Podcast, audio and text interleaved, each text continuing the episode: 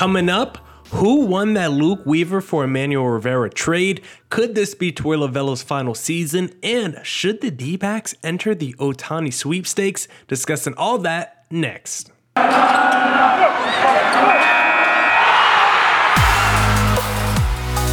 You are Locked On Diamondbacks, your daily Arizona Diamondbacks podcast, part of the Locked On Podcast Network, your team every day.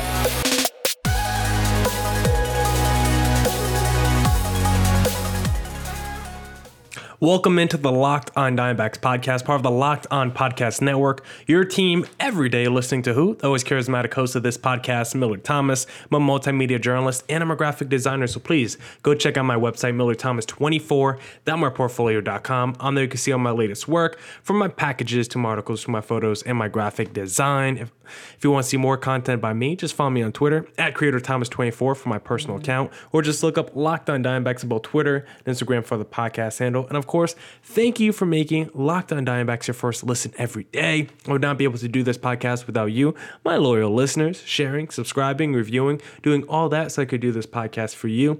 Thank you. It's free and available on all platforms, so please continue to tell your friends.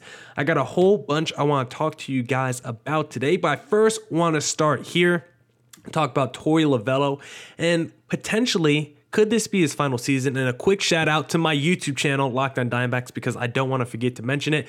Follow us on YouTube, Locked on Diamondbacks. But now, let's get into the crux of the podcast because I want to discuss could this be Torey Lovullo's final season? Oh, farewell season for Lovullo because Bob Nightingale of USA Today recently came out with an article just detailing some managers that could also be on the hot seat after the Chris Woodward of the Rangers getting fired. And one of those names on Nightingale's hot seat list was Torey Lovullo. So I want to ask the question could this be his final season? And whether this is Torey Lovullo's final season or not, I think it depends on two questions. How do the D backs finish the year, and how do the young players look to finish the year? Because the team currently looks pretty good in the second half of the season. I'm recording this at 9 o'clock at night on Tuesday, so the D backs just beat the Kansas City Royals. So I believe they're now two games above 500 in the second half. So a very good, very strong, very positive half very positive second half of baseball for the D backs. Is some of it against mediocre competition? Sure, but it's like if we beat the Giants in the series, like I'm not going to just consider that mediocre competition. That was a 100 plus win team last year. So if the D backs whoop up the Giants, which they've been doing all season, I think that's going to be pretty impressive because not like the D backs um, are world beaters. So when the D backs beat someone in a series, it's not like they're an elite team themselves. So they can play to anybody's competition. So I do like it when the D backs beat the teams that people consider mediocre, the teams that they should beat. I do like when the D backs take care of business there, like they did tonight against the Kansas City Royals. And the D backs, you know, finish the year strong, then maybe Torey Lovullo could bottle up some of that momentum and sell it as a leverage point as to why he should be kept. Because I think his biggest selling point, or excuse me, maybe his second biggest selling point is continuity, continuity, continuity. I always struggle to say that word continuity, I always have to like say it in my head before I say it out loud because out loud, when I say it before thinking about it, it always comes out weird. Like the first attempt at me saying it today, but continuity and team chemistry, I think are Lovullo's biggest selling points, or excuse me, second biggest selling points. If this team, um, continues to produce in the second half of the season because this team continues to impress in the second half of the season, then maybe he could convince the front office that he's just giving them a glimpse into the future of next year because that's going to be super important if he wants to stick around. How do you finish this year? Can you convince the front office what happened at the end of this year could be carried into next year?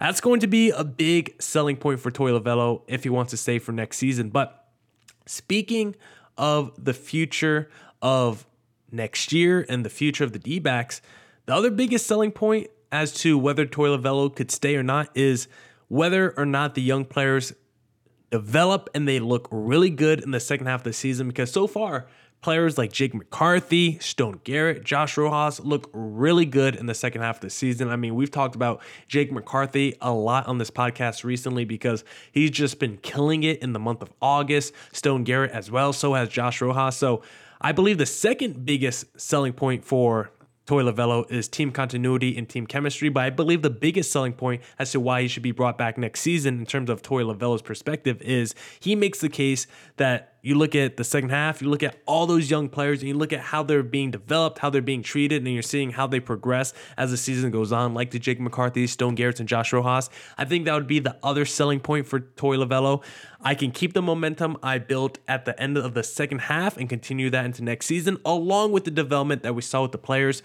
Those would be two pretty big selling points for Torey Lovullo if that was to happen. But they're just, I just don't really believe, personally, this is where I give my take. I just don't really believe in Torey Lovullo as a player development manager overall because you just look at some of the players that Torey Lovullo have. I mean, it's not like Dalton Varsho and Carson Kelly have exactly taken the next leap like we've hoped. Like, I still believe Dalton Varsho could be an all star level outfielder. Still believe Carson Kelly could be, you know, a slugging catcher, potentially an all star. But do I believe those guys can hit their ceiling under Torey Lovullo?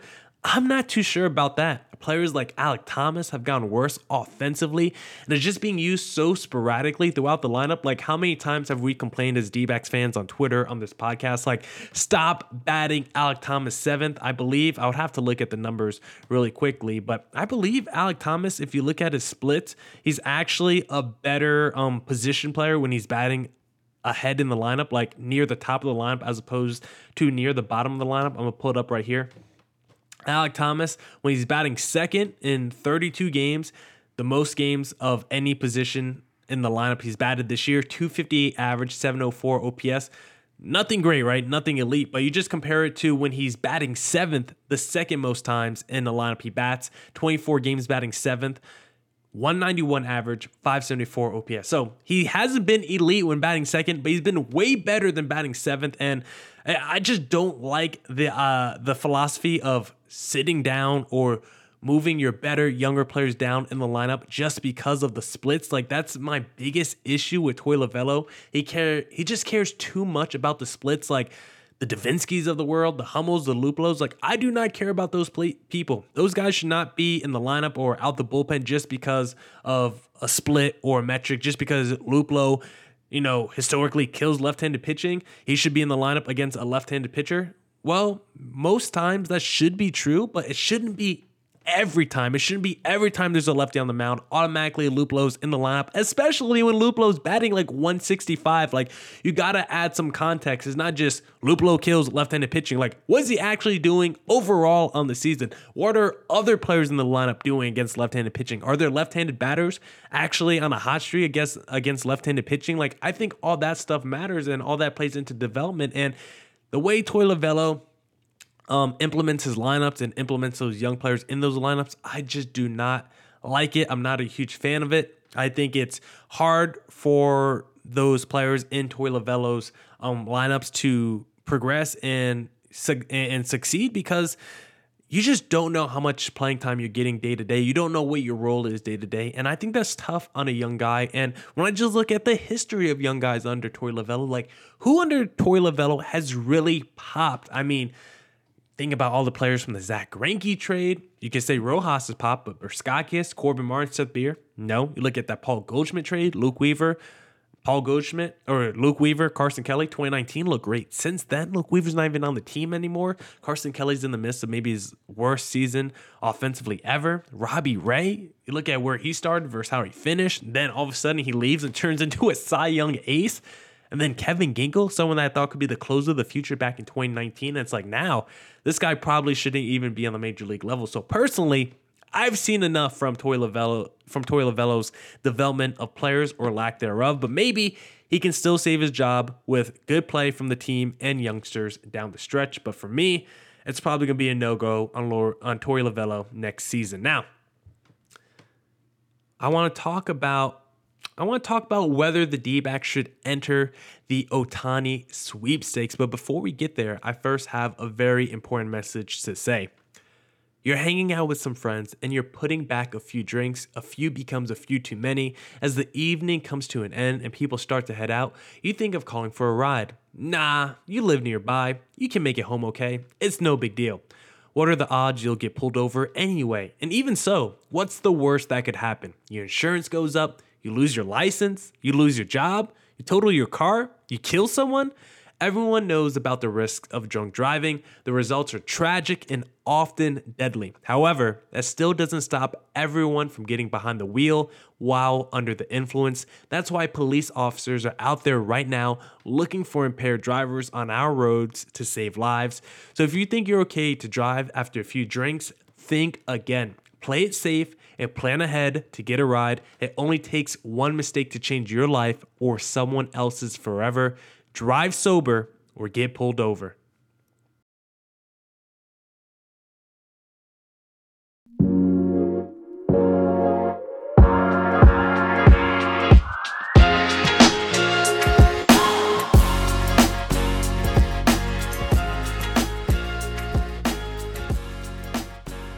Right, all right, all right. Let's get back to the podcast and let's discuss whether the D backs should enter the Os- excuse me, I had a little bit of a burp there. Very disgusting. Let's discuss whether the D back should enter the Shohei Ohtani sweepstakes. So, what do you guys think as D backs fans? Should the D backs enter the Ohtani sweepstakes? You guys could hit me up on Twitter at CareerThomas24 or at Locked on to give me um, your insight because I'm curious to what you guys think um, about entering the Ohtani sweepstakes because I'm going to make a case as to why it should be a resounding yes. The D backs enter the sweepstakes depending on the price. Depending on the price is the P is the big um cliffhanger in that sentence. I don't know what I want to say there. I feel like there's a certain word I should say there, but depending on the price is the big hiccup in that sentence. I don't know what I'm trying to say there, but I think the D back should enter the sweepstakes depending on the price because I think you should always enter sweepstakes for superstar players. I'll get into that more later, but the D backs currently. They, if they want to pull off an Ohtani trade, they definitely have the pieces to do it because the D backs currently have the fifth best farm system, according to Major League Baseball.com, in all of baseball. They have three top 13 prospects. Guess what? They're the only ones in Major League Baseball that could say that. So the D backs are absolutely loaded when it comes to top 100 prospect, when it just comes to a deep farm system. The D backs have the players to um, put together to package to get Shohei Ohtani. And I think there is a price I'd be willing to meet. At the same time, like I said, the D backs are not a ready made team right now. And I believe if a team was to acquire Shohei Ohtani, the move should either make them a contender or put them over the top. And I think the right package given up by the D backs doesn't turn them into an instant contender, right? I think the right package given up by the D backs could make them a contender a season away. They could be a season away from being contender. That's why I believe they should go after Shohei Ohtani. The team isn't ready made for a championship right now or World Series, but if you acquire Shohei, Shohei Ohtani, then I believe the D backs could be a season away. Some teams would be instant contenders, World Series favorites if they acquire Shohei Ohtani. Some teams, it'll just be the move that puts them over the top, like if the Padres, like when the Padres acquired Juan Soto.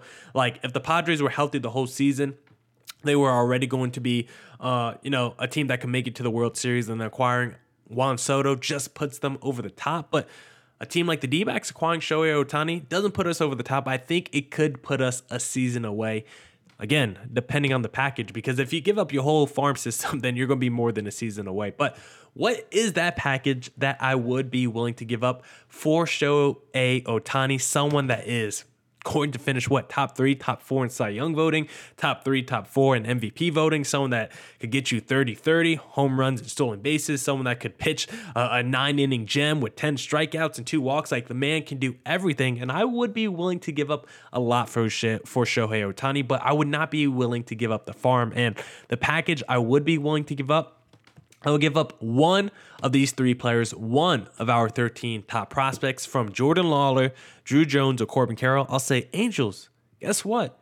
Pick one of the prospects. And maybe I should say the reason why I'm having this conversation is because the Angels announced today that their owner is willing to explore selling the team. I wish the D-backs owner would do the same because guess what? When you get a new owner, you get new money. Look at the New York Mets, arguably the poorest team in baseball before Stephen Cohen because Bernie Madoff ran off with all their money. They had to start borrowing from the league, and they were piss poor and they weren't able to afford any big time players for a very long time. they sell the team. Stephen Cohen comes in, and now all of a sudden, the New York Mets look like the best team in baseball with stars up and down their lineup. And the D backs, same could be said if they sell their team, but that is a different tangent for a different day. But the Angels look like they could be willing to sell their team, and that's why I'm all in on the Ohtani sweepstakes. And if I was to trade for him, like I said, you could have one of our top 13 prospects from Jordan Lawlar, Drew Jones, or um, Corbin Carroll.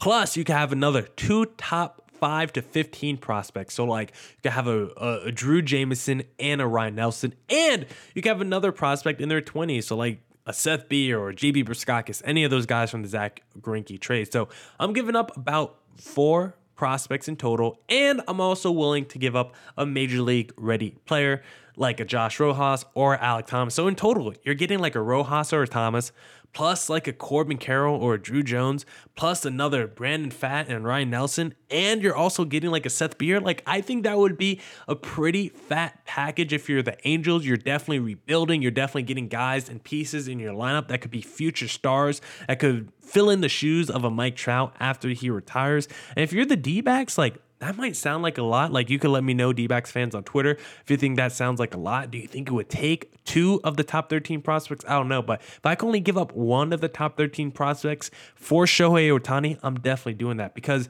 you can't forget about the value that Shohei Ohtani brings back to your team because – Ohtani, he's going to be the number two pitcher for the D backs behind Zach Gallen, who is the ace of the staff. With Merrill Kelly is your number three. Your rotation, your top three locked up. That looks like a solid playoff rotation from your top three.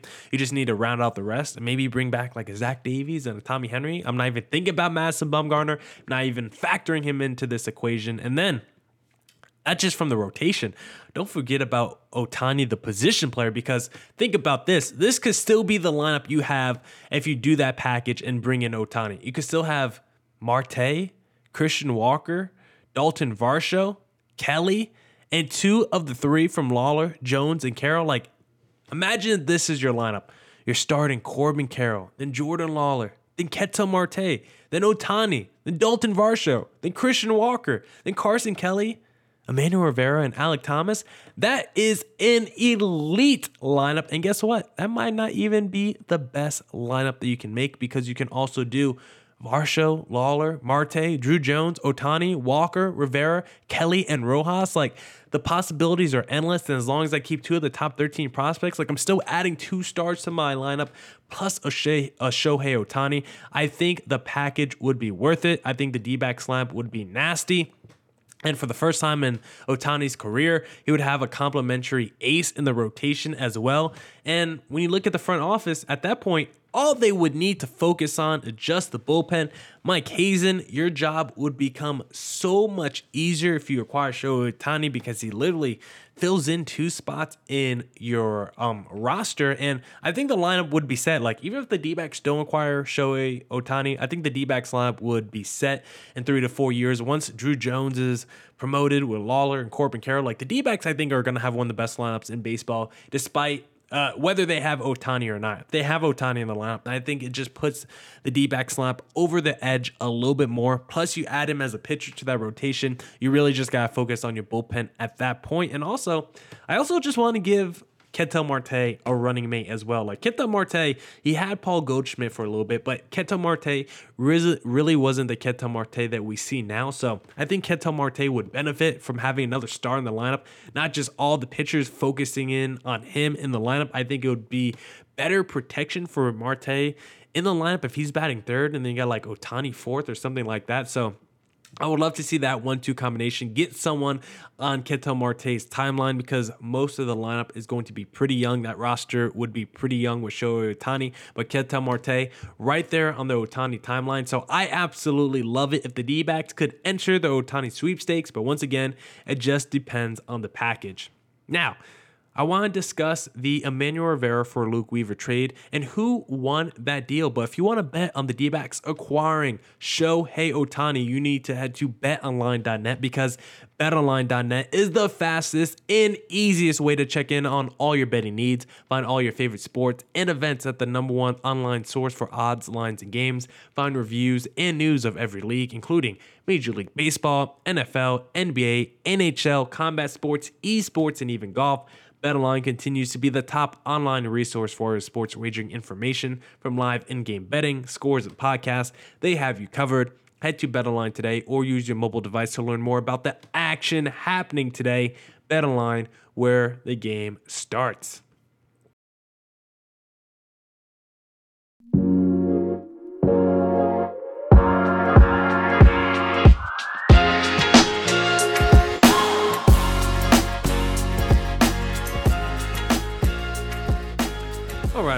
Let's get back to the podcast. And usually I take notes on Google Docs, but for segment number three, I'm pulling out the paper because I had to do pen and paper notes for segment number three because I was doing a little alumni panel for ASU at the Cronkite School. So I had to take some notes um, with pen and paper. Didn't have a computer on me. So we're doing this old fashioned way because in segment number three, I want to discuss who won that Luke Weaver for Emmanuel Rivera trade? I think most of us already know. I think if you watch game one against the Royals, you already know because Emmanuel Rivera had that ground rule double that scored a run in the top of the ninth inning against Luke we- against Luke Weaver. You could basically say that's how, that's how we know who won the trade right then and there. That's how we know who won the trade because Luke Weaver came in and gave up two earned runs, including one of them to Emmanuel Rivera, the guy he was traded for. So maybe that should be all the analysis you need. But nevertheless, I still got some numbers I want to run here with you because if you just look at the raw traditional numbers, they definitely lean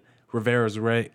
that was a tough phrase for me to say. They definitely lean Rivera's way right now. That's like a tongue twister. Rivera's way right now.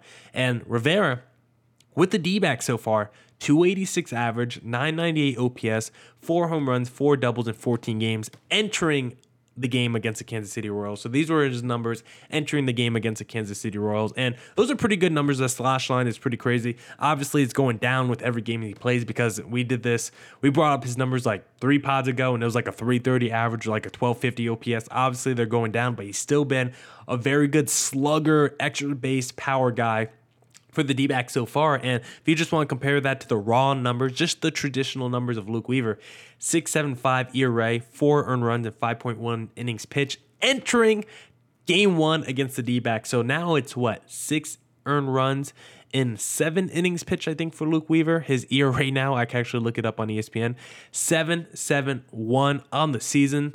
Um, so yeah, Luke Weaver's ERA is going the opposite direction. It's probably an eight now um, with the Kansas City Royals because Rivera and Weaver, the numbers I just mentioned, were their were their traditional numbers with their new teams, not overall in the season, just with their new team. So Luke Weaver coming into this game had a six seven five ERA with his new team. That's probably like an eight point five now, or maybe even higher after giving up two earned runs and one point two innings pitched today. But let's actually dive a little bit deeper into the numbers and see how these players have changed since being acquired by their new teams because Emmanuel Rivera has improved in a, has improved in some areas.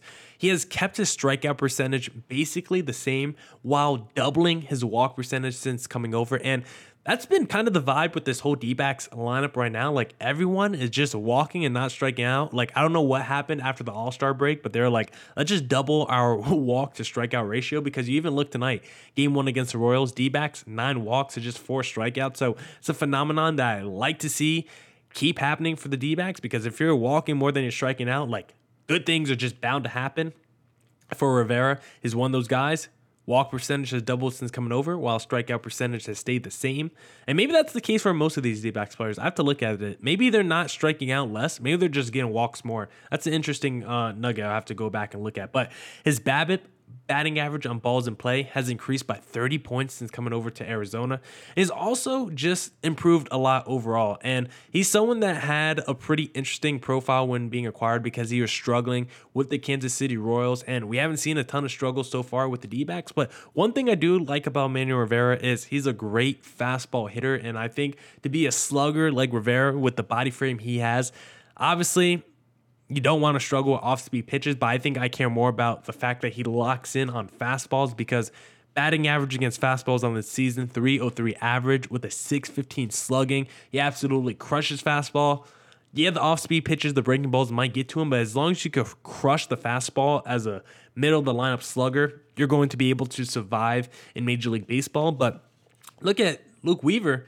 A lot of his numbers have gone the other direction since being sent over to Kansas City because um his season with the D backs, despite giving up a lot of runs, it was actually one of his best seasons in terms of striking out folks and not allowing walks. But that has not been the case since going to Kansas City. He's striking out folks less and he's walking people more. And don't let his FIP fool you because that FIP this season is absolutely elite. Luke Weaver entering game one had like a 288 year, a 288 FIP on the season. And it's all anchored by the fact that with the D backs, he was actually pretty good at not allowing walks. Like, like I said, he was striking out people. He was not allowing. He was basically Robbie Ray his last season um, with the D backs. Luke Weaver was. Um, both of them, their last season, were very similar because both of them were basically three, three true outcome guys: strikeouts, walks, and home runs. Or maybe I shouldn't say that because that's not true.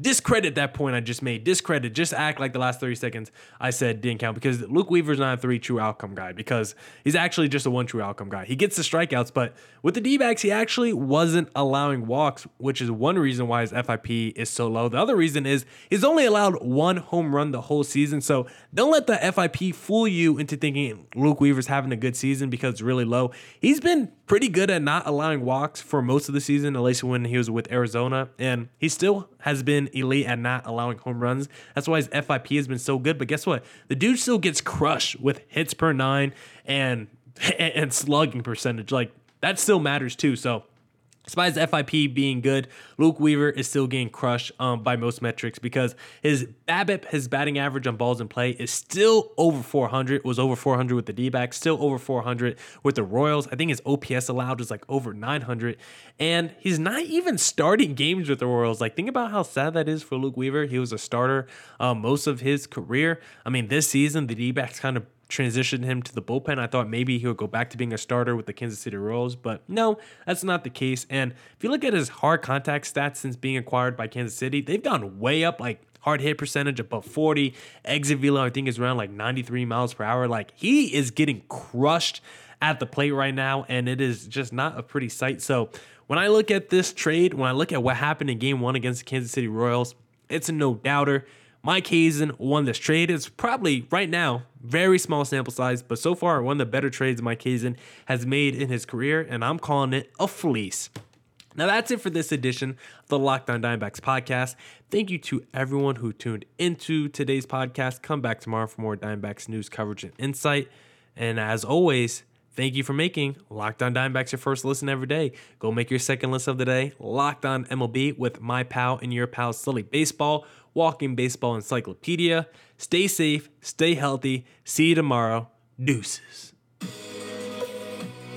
That is not the outro.